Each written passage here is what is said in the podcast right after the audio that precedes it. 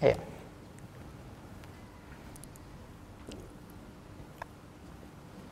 Tiga, dua, satu, action. Bismillahirrahmanirrahim. Assalamualaikum warahmatullahi wabarakatuh. Alhamdulillah, salatu wassalamu ala rasulillah wa ala alihi wa man tabi'ahum bi ihsan ila yaumiddin. Allahumma inna nas'aluka ilman nafi'a wa rizqan thayyiba wa amalan mutaqabbala. Puji syukur kita panjatkan pada Allah. Salawat serta salam semoga tercurah pada Nabi besar, Nabi agung, Nabi kita Muhammad sallallahu alaihi wasallam. Baik uh, para pemirsa sekalian yang semoga senantiasa dirahmati dan diberkahi oleh Allah pada pagi ini kita kembali melanjutkan bahasan dari kiat belajar bagi orang sibuk dari buku Mahasantri kita akan melihat bahasan pelajari ilmu dari sumbernya dan tentang mengikuti ulama. Juga di sini kita jelaskan mengenai aturan dalam mengikuti madhab. Jadi belajar Eh, mengikuti ulama, belajar agama itu dengan mengikuti ulama dan juga boleh kita belajar dengan mazhab asalkan memenuhi syarat-syarat tertentu. Baik, kita lihat di halaman 107 dari buku Mahasantri ini. Monggo. Pelajari ilmu dari sumbernya. Ya, pelajari ilmu dari sumbernya. Kita lihat uh, perkataan dari Syekh Saleh Al-Utsaimin di bawahnya. Syekh Saleh Al-Utsaimin rahim hafizahullah berkata bahwa semua ilmu yang bermanfaat kembali pada Al-Qur'an dan As-Sunnah. Ilmu yang lain bisa jadi adalah turunan dari Al-Qur'an dan As-Sunnah atau ada ilmu di luar dari dua sumber tadi, namun bukan suatu darurat jika tidak dipelajari. Nah, semua ilmu yang bermanfaat itu kembali kepada Al-Qur'an dan As-Sunnah. Jadi kita dapat sebut ilmu itu manfaat kembali kepada Al-Qur'an dan Sunnah. Jadi punya dalil gitu. Tanpa dalil maka uh, masih tanda tanya. Ilmu yang lain nantinya jadi turunan dari ilmu ini. Sampai pun ilmu alat itu nanti turunan dari uh, sumbernya yaitu Al-Qur'an dan As-Sunnah. Terus ada ilmu jadi, atau ada ilmu di luar sebentar atau ada ilmu di luar dari dua sumber tadi namun bukan suatu darurat jika tidak dipelajari. Nah, sekarang kita lihat jadi seluruh ilmu jadi seluruh ilmu dalam agama kita ini kembali pada Al-Qur'an dan As-Sunnah Demikianlah Rasul diperintahkan untuk berpegang pada keduanya. Nah, demikianlah Rasul diperintahkan untuk berpegang pada keduanya. Karena sumber ilmu di situ. Fastamsik billadzi uhiya ilaika innaka ala siratim mustaqim. Az-Zukhruf ayat 43. Maka berpegang teguhlah kamu kepada agama yang telah diwahyukan kepadamu. Sesungguhnya kamu berada di atas jalan yang lurus. Ya, apakah ada selain Al-Quran dan As-Sunnah yang diturunkan pada Rasul? Tentu tidak ada. Maka kalau ingin menempuh jalan yang lurus, ikuti Al-Quran dan As-Sunnah. Ibnu Mas'ud radhiyallahu anhu berkata, "Man aradal ilma faliwarisil Qur'ana fa inna fihi ilmal awwalina wal akhirin." Siapa yang menginginkan ilmu, maka wariskanlah atau ambillah ilmu dari Al-Quran, karena di dalam Al-Quran terdapat ilmu orang yang terdahulu dan orang yang belakangan. Nah, siapa yang menginginkan ilmu, maka wariskanlah ilmu dari Al-Quran, karena Al-Quran itu terdapat ilmu orang yang terdahulu dan orang yang belakangan. Masruk rahimahullah berkata, "Ma nas'alu ashaba Muhammadin sallallahu alaihi wasallam an syai'in illa anna ilmana yaqsuru anhu." Kami tidaklah bertanya pada sahabat Muhammad sallallahu alaihi wasallam mengenai sesuatu melainkan dengan Al-Qur'an sudah menjawabnya. Ya, kami tidaklah bertanya pada sahabat Muhammad sallallahu alaihi wasallam mengenai sesuatu melainkan dengan Al-Quran itu sudah menjawabnya. Disebutkan dalam Ta'zimul Ilmi halaman 46. Jadi sumbernya juga ya dari Al-Quran, As-Sunnah. Di sini kalau untuk memahami As-Sunnah dan Al-Quran tentu dengan pemahaman salafus soleh yaitu para sahabat radhiyallahu anhu. Terus namun ilmu namun ilmu pada Al-Quran tentu saja mesti dipahami, barulah bermanfaat sebagaimana kata Ibnu Mas'ud inna aqwaman yaqra'una al-qur'ana la yujawizu tarakiyahum walakin idza waqa'a fil qalbi farasakha nafa'a Sesungguhnya ada kaum yang membaca Al-Quran namun Al-Quran tersebut tidak melebihi lehernya atau tulang selangkanya. Al-Quran tersebut barulah bermanfaat jika menancap dalam hati. Ya, sesungguhnya ada kaum yang membaca Al-Quran, namun Al-Quran tersebut tidak melebihi lehernya, yaitu tulang selangkanya. Al-Quran tersebut barulah bermanfaat jika menancap dalam hati. Jadi Al-Quran bisa bermanfaat kalau menancap dalam hati. Tentu saja kalau itu dipahami. Ini disebutkan dalam Fadlul Ilmi Salaf ala Ilmi Khalaf. Nah, langkah berikutnya lagi untuk belajar selain kita belajar dari sumber, namun untuk memahami sumber dalil tadi yaitu Al-Quran dan Hadis tidak bisa dengan pemahaman kita sendiri. Ada yang membantu untuk kita membantu kita memahami Al-Quran dan As-Sunnah yaitu para ulama. Makanya di langkah kelima ya atau di poin nomor lima kita sebutkan di sini tetap ikuti ulama. Ya, tetap ikuti ulama. Coba kita lihat. Ingat, ketika kita mengajak kembali pada Al-Quran dan Al-Hadis, bukan berarti kita meninggalkan perkataan para ulama atau meninggalkan pendapat mazhab Bahkan boleh kita mengikuti pendapat ulama selama tidak keluar dari ajaran Al-Quran dan As-Sunnah. Ya, jadi boleh mengikuti perkataan para ulama selama tidak keluar dari Al-Quran dan As-Sunnah. Ibnu Taimiyah rahimahullah berkata. Siapa, Siapa yang mencintai para ulama, boleh baginya mengikuti pendapatnya selama pendapat tersebut sesuai dengan Al-Quran dan As-Sunnah. Seperti itu disebut muhsin atau orang yang baik. Bahkan keadaan ini lebih baik daripada yang lainnya. Ya, siapa yang mencintai para ulama boleh baginya mengikuti pendapatnya, mengikuti pendapat ulama tersebut selama pendapat tersebut sesuai dengan Al-Qur'an dan As-Sunnah. Ingatnya selama sesuai dengan Al-Qur'an dan As-Sunnah. Seperti itu disebut musin, orang yang baik. Bahkan keadaan ini lebih baik daripada yang lainnya. Nah, sekarang kita lihat dalam mengikuti ulama ada rambu-rambu ketika itu. Bermazhab itu boleh asalkan kita mau mengikuti rambu-rambu berikut ini. Kita lihat rambu-rambunya. Ada rambu pertama, rambu kedua, tiga keempat. Ada empat rambu di sini. Artinya ini aturan-aturan. Bagi siapa yang belajar, ingin belajar dari madhab, ingin belajar dari para ulama.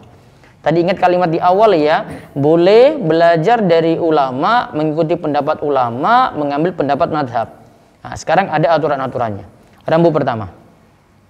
Harus diyakini bahwa bermadhab bukan dijadikan standar kawan dan musuh yang akhirnya memecah belah persatuan kaum muslimin.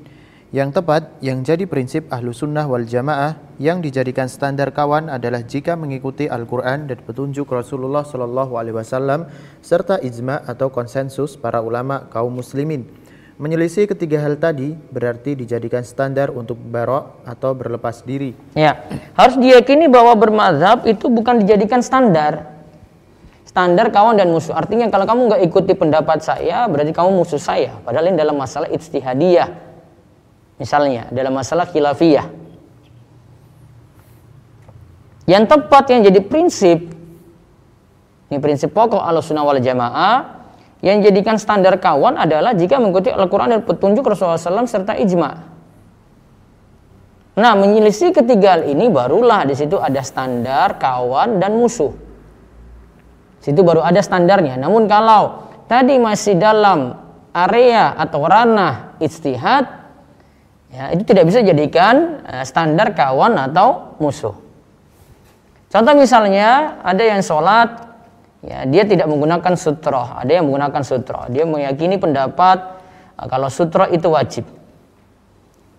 Terus ada yang meyakini pendapat sutroh itu sunnah saya, nggak pakai sutroh nggak masalah. Ini masalah khilafiyah, ada perselisihan pendapat di antara para ulama, bahkan jumhur itu menyatakan hukumnya sunnah, bukan wajib. Maka tidak bisa dijadikan standar. Artinya kalau ada yang tidak pakai sutroh saat sholat, pembatas sholat, berarti dia bukan kawan kita gitu. Tidak seperti itu. Aturan yang pertama. Kemudian rambu kedua, tidak boleh seseorang meyakini bahwa setiap muslim wajib mengikuti imam tertentu, lantas tidak boleh mengikuti imam lainnya. Mengikuti satu imam inilah sebagai standar kebenaran, tidak pada lainnya. Nah, tidak boleh fanatik di sini. Artinya yang benar mazhab dia, yang lain itu salah. Nah, ini tidak tepat juga. Yang benar uh, dia tidak meyakini harus mengikuti satu imam, seandainya imam ini menyelisih dalil, dia ikuti dalil. Tidak mengikuti imam tadi. Seandainya imam ini salah dalam memahami dalil, dia ikuti dalil. Atau mungkin dalil belum nyampe. Atau mungkin ada ulama yang lainnya yang menyebutkan dalil yang lebih kuat, maka dia ikuti dalil. Coba lihat perkataan dari Ibnu Taimiyah rahimahullah dalam Majmu'ah Al-Fatawanya. Yang bisa kita katakan pada orang awam, hendaklah ia taklid atau ikut saja pendapat dari satu orang tanpa kita tentukan harus ikut Zaid atau Amr Sedangkan jika kita katakan wajib bagi orang awam untuk taklid pada si A atau si B dengan menunjuk orang tertentu lalu dilarang ikuti yang lain. Seperti itu bukanlah prinsip orang muslim yang sebenarnya. Nah, kalau disuruh ngikuti Zaid ya. Misalnya ini permisalan ya. nggak boleh ikut yang lain salah. Walaupun kita katakan pada orang awam di sini ya. Yang boleh gimana? Ya tugas orang awam ikuti orang yang berilmu yang ia tahu.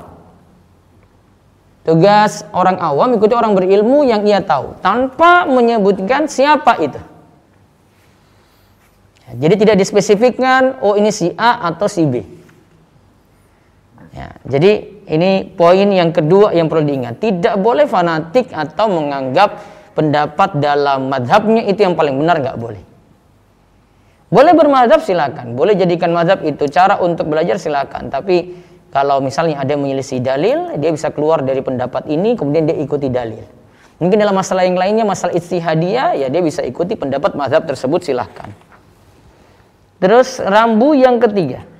Imam yang diikuti madhabnya ter tersebut harus diyakini bahwa ia hanya ditaati karena ia menyampaikan maksud dari agama dan syariat Allah Sedangkan yang mutlak ditaati adalah Allah dan Rasulnya. Ya, tetap yang mutlak ditaati Allah dan Rasulnya. Imam itu cuma diikuti ketika bersesuaian dengan dalil. Yang pokoknya adalah ikuti perintah Allah, ikuti perintah Rasul. Itu yang pokok ya. Namun untuk memahami ini ya kita lewat jalur ulama gitu. Apalagi orang awam nggak bisa dia pahami dalil sendiri gitu. Dia pahami nasih, mansuk, dia pahami fil amr bagaimana dia pahami ini al-amru ini an-nahyu ini lafaz umum ini lafaz khusus ini lafaz uh, zahir ya. Ini lafaz uh, yang perlu ada penafsiran ada takwil gitu. Nah ini ulama yang bisa terangkan ini sedangkan orang awam cuma mengikuti saja gitu kalau dia cuma mengikuti berarti menurut dia mana yang paling mendekati uh, Al-Quran, maling mendekati hadis, nah itu yang diikuti pendapatnya. Kalau dia punya ilmu-ilmu dasar tentu saja lebih baik. Terus rambu yang keempat. Menjaga diri agar tidak terjatuh pada hal-hal yang terlarang sebagaimana yang dialami para pengikut mazhab di antaranya. Nah ini pengikut mazhab biasa melakukan pelanggaran ini yang pertama coba. Fanatik buta dan ingin berpecah belah. Nah fanatik buta. Nganggap pendapat mazhab lah yang paling benar, yang lain itu salah, yang lain sesat gitu misalnya. Ini tidak tepat di sini. Ya, terus yang kedua, berpaling dari Al-Qur'an dan As-Sunnah karena yang diagungkan adalah perkataan Imam Mazhab. Nah, berpaling dari Al-Quran dan As-Sunnah karena yang diagungkan pendapat Imam Mazhab. Terus yang ketiga. Membela Mazhab secara efor, efordosis bahkan sampai menggunakan hadis-hadis doif agar orang lain mengikuti mazhabnya. Nah, kalau ngajak orang lain dengan dalil, tamu dalilnya hadis doif, Nih dalilnya menyatakan mazhabku ini yang paling benar, yang lainnya itu salah. Nah ini juga tidak benar. Terus yang keempat, mendudukan imam mazhab sebagai nabi Shallallahu Alaihi Wasallam. Artinya ngangkat sebagaimana posisinya bagaikan uh, bagaikan uh, Nabi Shallallahu Alaihi Wasallam. Nah ini juga tidak tepat. Berarti tetap dia itu bermazhab boleh, tapi tidak fanatik buta. Dia tetap ikuti Al-Quran dan As-Sunnah. Yang pendapat mazhab ini dia sesuaikan dengan Al-Quran dan As-Sunnah tidak fanatik dengan membawakan hadis-hadis doif untuk mendukung madhabnya kemudian menuduhkan imam madhab sebagai Nabi SAW juga tidak boleh jadi dia tetap ya agungkan imam layaknya imam ulama ya selama bercocokan dengan selama cocok dengan Al-Quran dan hadis diikuti ketika menyelisih maka ditinggalkan pendapat tersebut.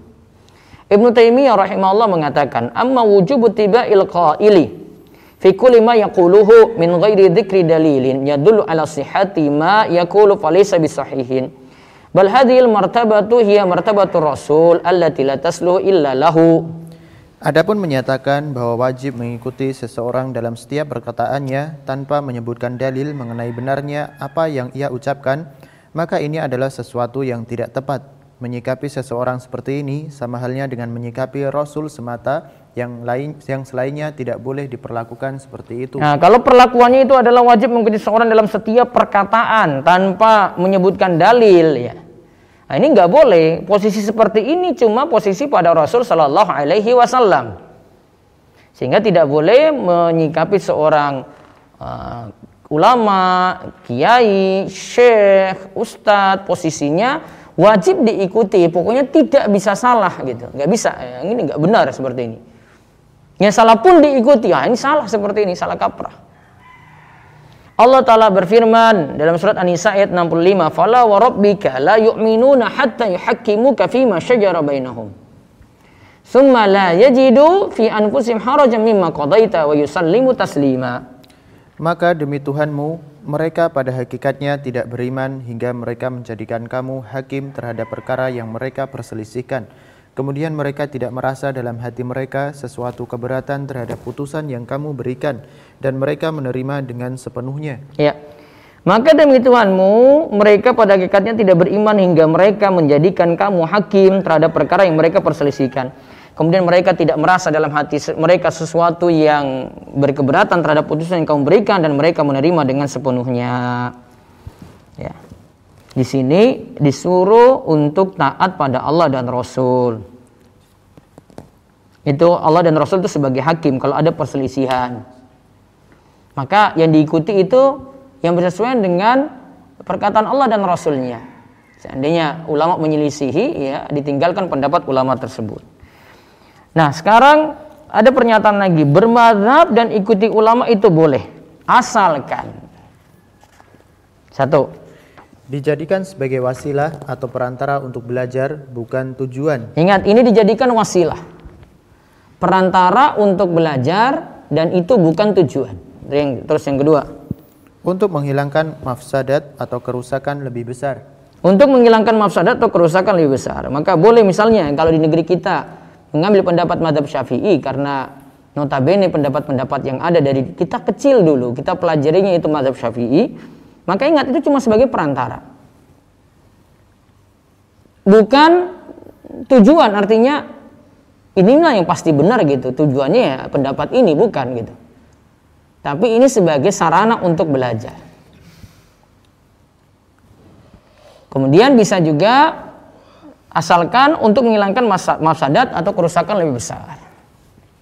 Ya. Misalnya ada pendapat, ada berbagai macam pendapat yang ada, dia timbang-timbang. Nah, kalau dengan pendapat mazhab ini lebih mendekati misalnya kebiasaan di masyarakatnya, maka dia mengambil pendapat tersebut. Maka dia tidak tercela di situ asalkan ini tidak menyelisih mutlak secara dalil, ya masih ada dalil untuk mendukung pendapat tersebut. Nah sekarang kita lihat lagi prinsip taat ulama. Wajib menaati ulama ketika selaras dengan perintah Allah dan Rasulnya namun ketaatan pada ulama bukan berdiri sendiri. Artinya jika tidak bersesuaian dengan perintah Allah dan Rasulnya maka wajib ditinggalkan. Ingat ya jika bertentangan pendapat ulama dengan perintah Allah dan Rasulnya wajib ditinggalkan. Terus.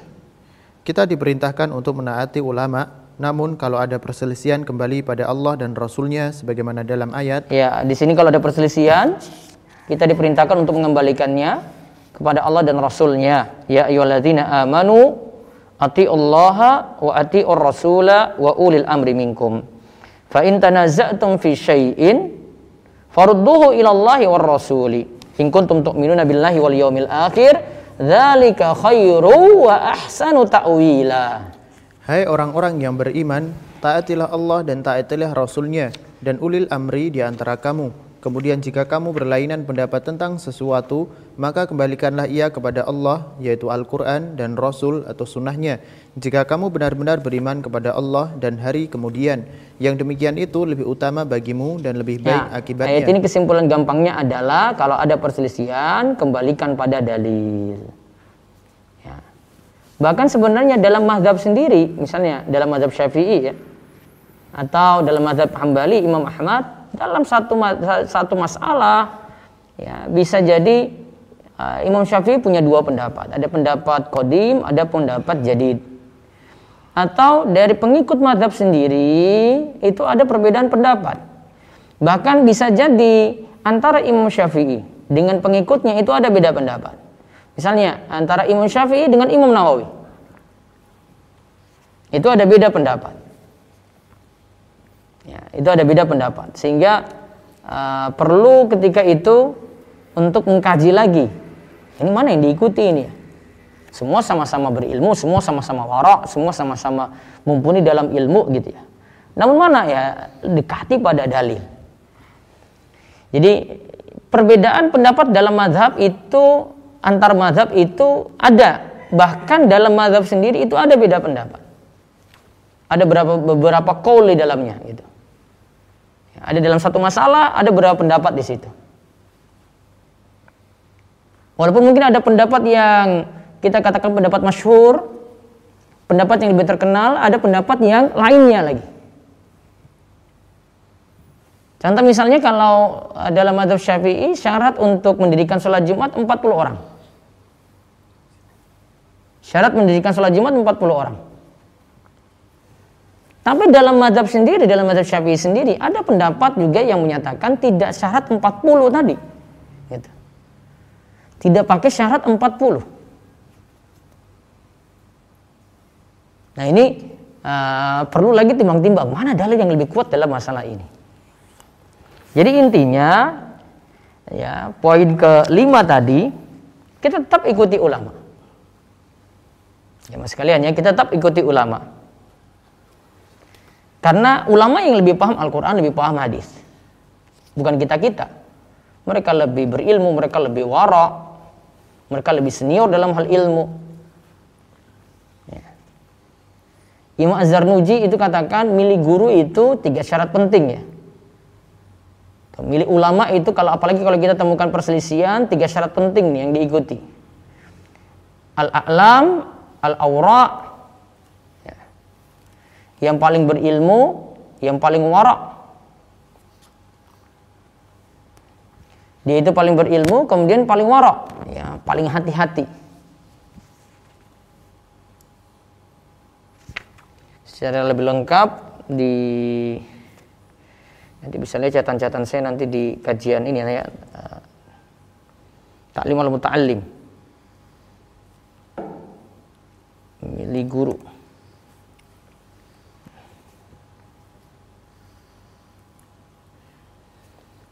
Ya, paling alam, paling aura dan asan. Asan itu yang paling senior gitu. Ya, kalau memang ulama di situ ada eh, sifat hati-hatinya, sifat uh, keilmuannya lebih yang diambil pendapatnya gitu. Atau misalnya kita pandang itu lebih senior gitu.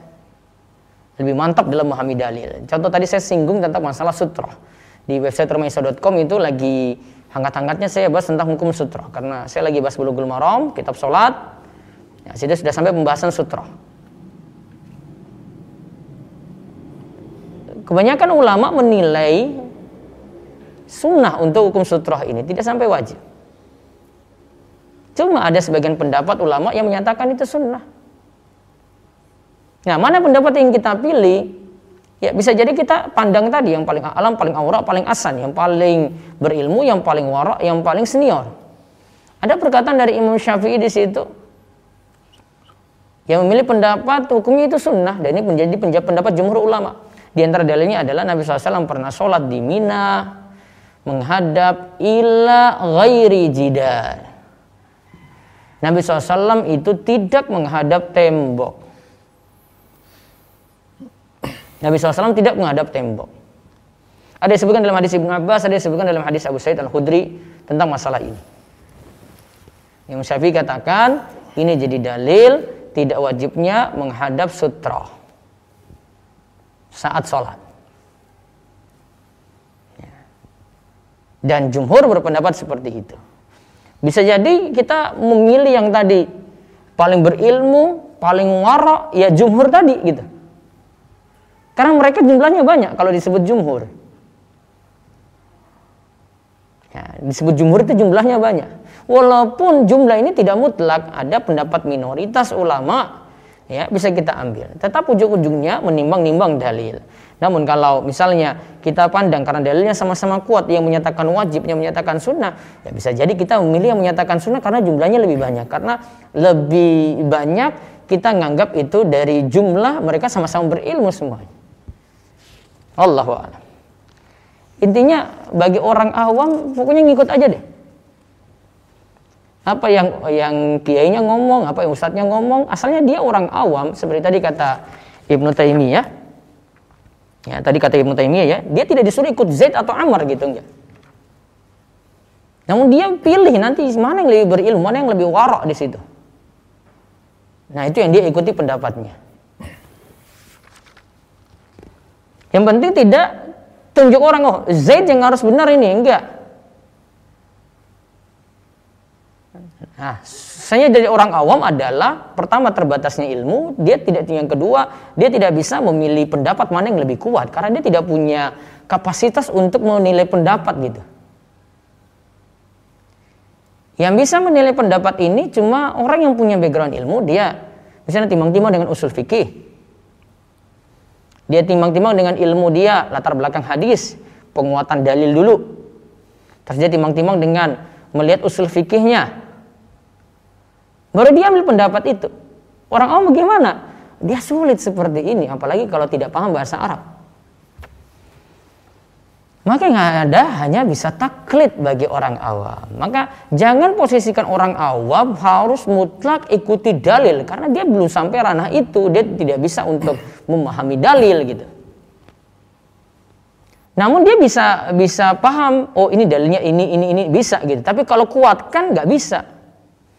Kalau tidak punya background ilmu, gitu. ya bahasa Arabnya bagaimana? Pernah belajar usul fikih enggak? Terus istilah-istilah ilmu hadis sampai bisa menguatkan mana dalil lebih kuat sudah tahu atau belum gitu. Kritikan pada suatu dalil itu bagaimana gitu. Baru bisa kuatkan pendapat. Terus ketika kita mempelajari perbedaan pendapat ini apa tujuannya? Cuma tahu beda pendapat aja gitu? Enggak. Kita tetap milih tapi ada sisi baiknya, kita akhirnya tahu ada yang punya pendapat yang lain dalam masalah pendapat yang saya pilih. Misalnya dalam masalah sutra tadi, kita sikapnya jadi eh, lebih enak gitu.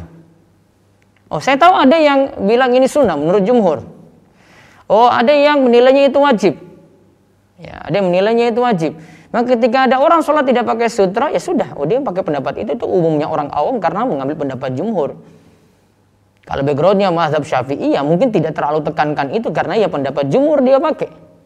Apalagi Imam Syafi'i tadi yang saya terangkan pendapatnya ketika menjelaskan, menjelaskan sholat Nabi SAW di Mina ya, menghadap goiri jidar ya, tidak menghadap sutra.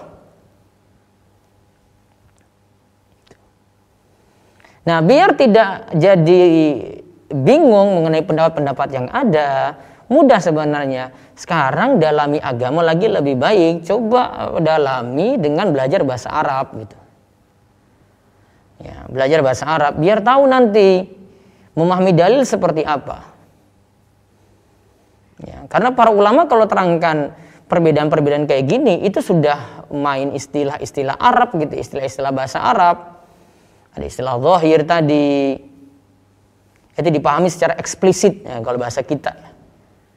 Ada istilah umum, ada istilah am bimakna khas, ya, istilah umum namun bermakna khusus. Ada lagi dalil yang nasih dan mansuh. Ada yang menghapus, ada yang dihapus gitu. Ya untuk memahami kayak gini awalnya bahasa Arab dulu. Kalau kenal bahasa Arab, maka mudah untuk memahami dalil. Jadi beragamanya itu makin mudah. Namun kalau tidak memahami bahasa Arab, ya sudah sekadar posisinya layaknya orang awam. Kita tidak bisa posisikan dia sebagaimana ulama gitu. Pahami dalil, lihat Al-Quran, hadis langsung paham gitu. Oh, nggak bisa. Itu ranahnya ulama gitu. Kita bukan remehkan orang awam ya, tapi kita tahu kapasitas orang awam seperti apa. Karena kalau semuanya posisinya awam kok posisinya dia layaknya ulama gitu. Misalnya ada ini orang awam nggak pernah ngaji usul fikih, nggak pernah ngaji bahasa Arab, nggak pernah paham mustalah hadis, terus dia bantah ulama yang berbeda pendapat dengan dia, wah salah fatal. Itu ibaratnya kalau mau diistilahkan di dunia akademik, ada anak yang baru belajar di jenjang S1, dia bantah seorang doktor yang sudah berada di jenjang S3 gitu. Kelasnya gimana dia bantah ini? Enggak level. Bukan level dia bantah kelas yang S3 gitu.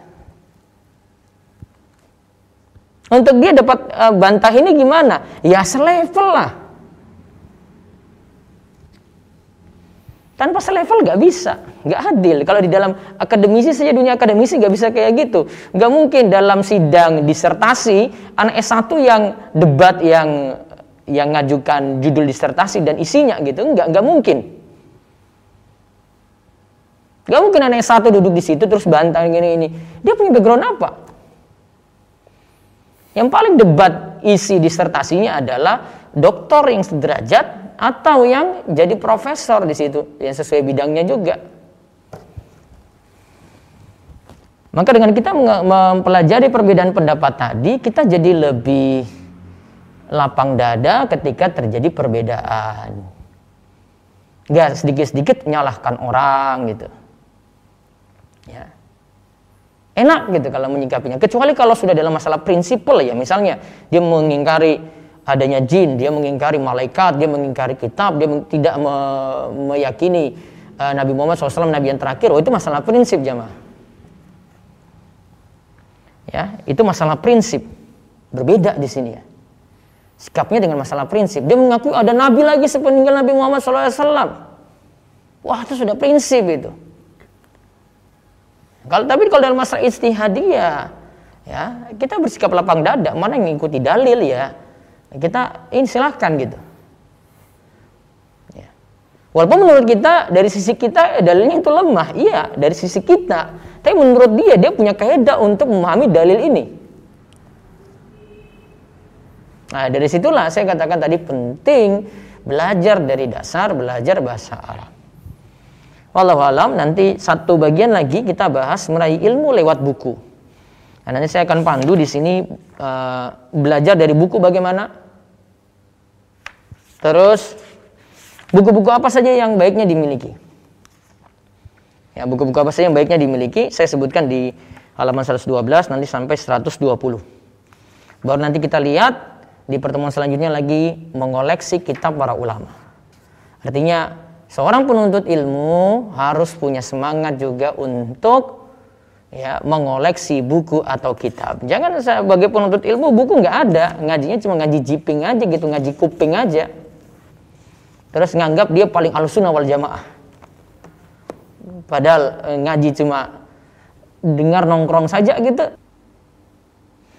ini ada urusan, uh, usulan kalau disediakan grup WA untuk remaja seusia SMP plus plus. Karena seumuran mereka zaman sekarang sudah banyak dibekali gadget oleh orang tua dan seperti saya sendiri Allah belum bisa memasukkan anak ke pondok. Supaya mereka sejak dini memiliki komunitas dan juga HP jadi media menuntut ilmu agama dan juga untuk mengurangi fitnah dunia karena walaupun mereka tidak mendengarkan musik ataupun uh, terus terang kalau anak kalau diajak mendengar kajian yang rata-rata durasinya minim satu jam pasti gelisah ingin cepat selesai nah, kemarin HP anak-anak saya ikutkan grup WA rumah iso yang ada dengan suara kajian-kajian pendek lebih mudah dipahami Wallahu a'lam bishawab. Oh ya baik. Mungkin sementara ikut yang grup itu dulu. Nanti saya usahakan ada tema remaja sendiri. Kemudian kita buat uh, grupnya sendiri gitu. Dengan tema-tema remaja. Kalau yang di grup Sohib Rumaiso memang pelajarannya ringkas. Saya biasanya rekam 5 sampai 10 menit. Ada yang di bawah 5 menit juga ya. Karena tergantung hadis yang dibaca. Terus ada penjelasan gitu. Nah, kalau memang kayak gitu cocok ikuti itu saja.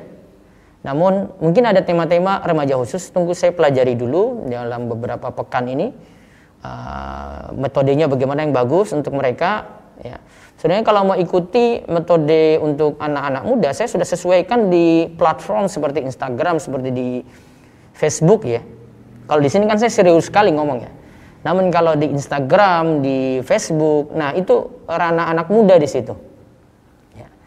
Jadi saya bisa sesuaikan nanti dengan video video reels misalnya ala-ala TikTok gitu tapi kalau saya lebih senang yang di Instagram ya dengan tanpa musik, dengan hanya nasihat saja langsung, insya Allah pelan-pelan bisa kena gitu ya. Atau di Facebook, kalau Facebook saya lebih dekati ke anak-anak yang mau menikah, gitu, yang mau menikah. Terus uh, bisa juga ikuti kayak kayak clubhouse ya, dan seterusnya itu biasa diikuti juga. Insya Allah masukannya bagus, nanti akan kami kembangkan. Ustaz dalam ilmu hadis ada fungsi hadis terhadap Al-Quran adalah bayan bayan nasakh Apakah ini betul Ustaz? Walau alam, saya baru pahami dari kitab Ar-Risalah karya Imam Syafi'i uh, Al-Quran bisa bisa menasih Al-Quran. Namun kalau hadis, hadis cuma dengan hadis saja. Nah, hadis tidak bisa menasih atau menghapus Al-Quran nggak bisa. Kalau yang dimaksud bayan nasakh, nah, ini nanti coba kita pelajari lagi. Namun setahu saya seperti itu. Ini ilmu yang baru saya dapat dari uh, membaca pelan-pelan kitab Arisalah karya Imam Syafi'i. Terus ada lagi yang nanya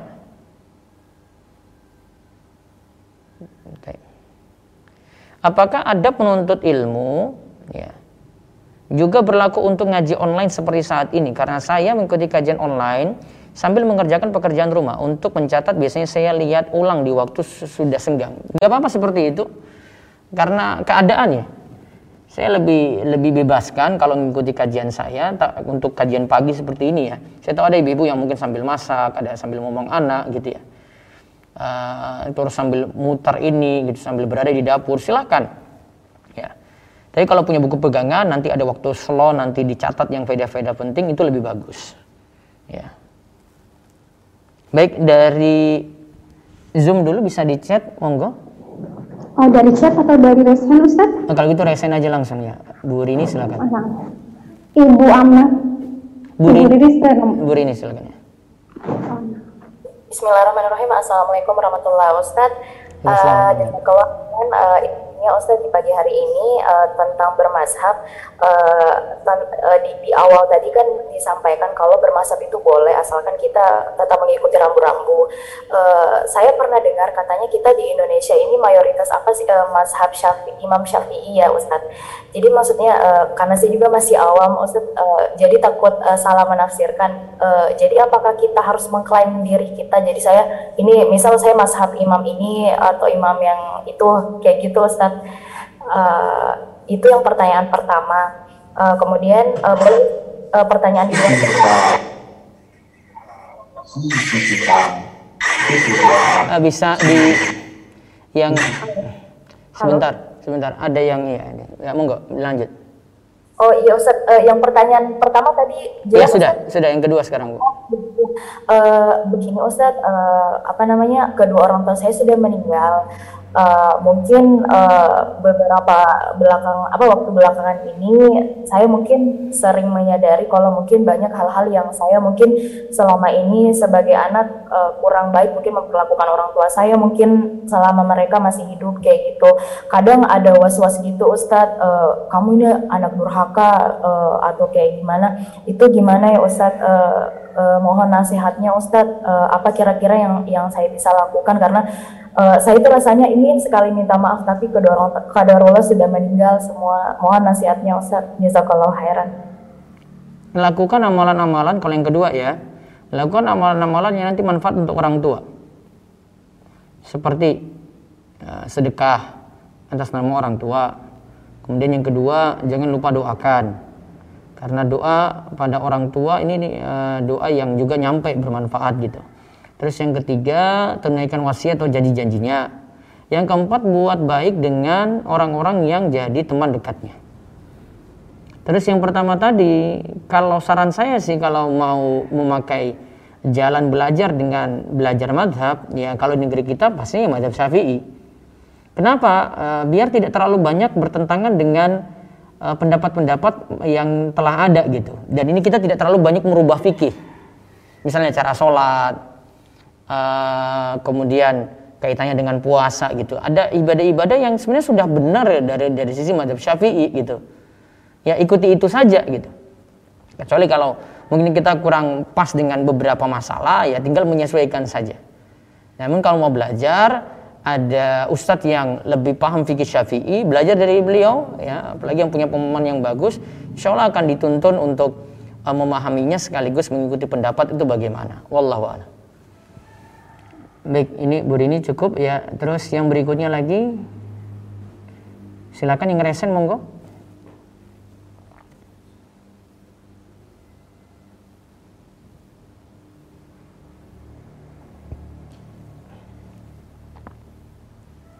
Silakan. Assalamualaikum warahmatullahi wabarakatuh. Ya, Waalaikumsalam warahmatullahi wabarakatuh. Silakan. Ya, Ustaz mau bertanya soal sutra, Ustaz. Kadang ada orang yang sedang sholat, kemudian dia tidak pakai sutro. Nah, ketika ada orang yang mau melewati, dia meletakkan sutro mendadak gitu seperti tas atau bangku atau kalau misalnya tas tasnya si orang yang mau lewat ditaruh sebentar dia lewat terus diambil lagi itu gimana Ustaz? Sebenarnya dia boleh lewat ya. Jadi uh, tentang masalah sutra itu seandainya ada yang tidak memakai sutra boleh lewat tapi di area di luar dari tempat ia sujud. Kalau memang posisinya sudah di luar tempat sujud maka sah-sah saja lewat gitu loh, nggak usah khawatir. Kecuali kalau dia lewat ini posisi berdiri, ini posisi nanti sujud, dia di tengah-tengah sini, nah itu baru boleh dicegah. Jadi bukan berarti kalau ini tempat dia sujud di area di depan begini, ini tidak boleh dilewati gini. Enggak benar, saya belum tahu pendapat ulama tentang ini ya. Yang saya pahami seperti itu. Coba lihat tulisan saya baru-baru ini saya sudah bahas ada sudah tiga serial tuh tentang sutra. Nanti sampai beberapa serial nantinya, ikuti aja. Nanti jawaban saya sama seperti itu. Berarti kalau di depan sajadah itu nggak ada masalah ya Ustadz ya? Kalau menurut ulama yang menyatakan hadis tentang garis itu boleh jadi sutroh seperti pendapat dari Imam Ibnu Hajar di Bulughul Maram. Dia dia nggak menganggap hadisnya bermasalah maka boleh memakai garis berarti sajadah jadi sah. Oh baik Ustaz.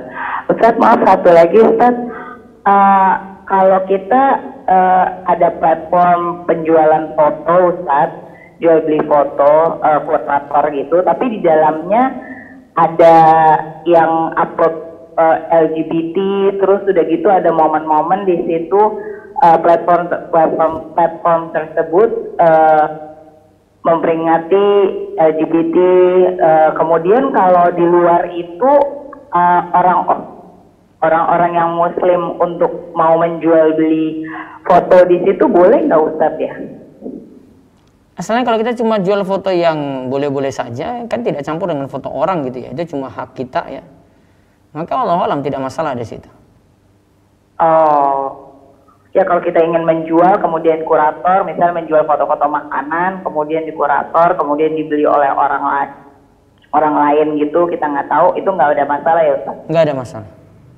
Oh ya baik Ustaz. Baik, terima kasih Ustaz. Jazakallah khair. Ya, baik satu lagi silakan. Ibu Rahmawati Akbar. Assalamualaikum Ustaz. Waalaikumsalam warahmatullahi wabarakatuh. Monggo. Di luar tema Ustaz. Ya, silakan. Ini ada, ya, umur 75 tahun, dia stroke kan Ustaz ya.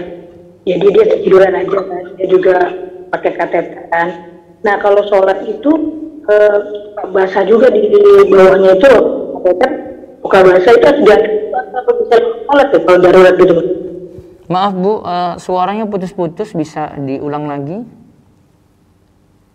Ibu saya uh, sakit, stroke, jadi dia semua tiduran aja kan. Nah dia juga menggunakan kateter. Nah hmm. kadang di tempat tidurnya itu suka ada basah Nah itu kalau dia mau sholat, beliau mau sholat, apa saya ganti dulu atau boleh langsung sholat karena darurat itu boleh? Kalau darurat boleh. Kalau oh, mau ganti boleh. lebih baik. Hmm. dia juga mengatakan beliau mengatakan katanya sholatnya udah lupa lupa gitu. Udah masih masih wajib sholat ya. Ketika dia ingat eh, tahu tata caranya sholat, tidak lupa waktu, suruh sholat. Tapi kalau dalam keadaan dia tidak ingat, misalnya maaf pikun gitu ya, pikunnya Iya. sementara, ya ketika tidak ingat berarti tidak wajib. Oh gitu. Kalau misalnya wudhunya itu tetap tahu biasanya saya tayamum tapi saya ada lap basah saya lap saya wudhukan gitu itu boleh Ustaz? Boleh. Oh, eh, makasih Ustaz. Assalamualaikum. Waalaikumsalam warahmatullahi wabarakatuh. Ya, saya mohon maaf karena pas setengah tujuh, saya habis ini ada pelajaran lagi. Insya Allah yang belum saya jawab, insya Allah di ikut pertemuan eh, Rabu pagi. Mudah-mudahan jadi ilmu yang manfaat. Kita terus semangat dalam belajar dan dengan bimbingan eh, para ulama dan ahli ilmu. Demikian kita tutup dengan doa kafaratul majlis. Subhanakallahumma bihamdika asyhadu an la ilaha illa anta astaghfiruka wa atubu ilaik. Assalamualaikum warahmatullahi wabarakatuh. Recording stopped.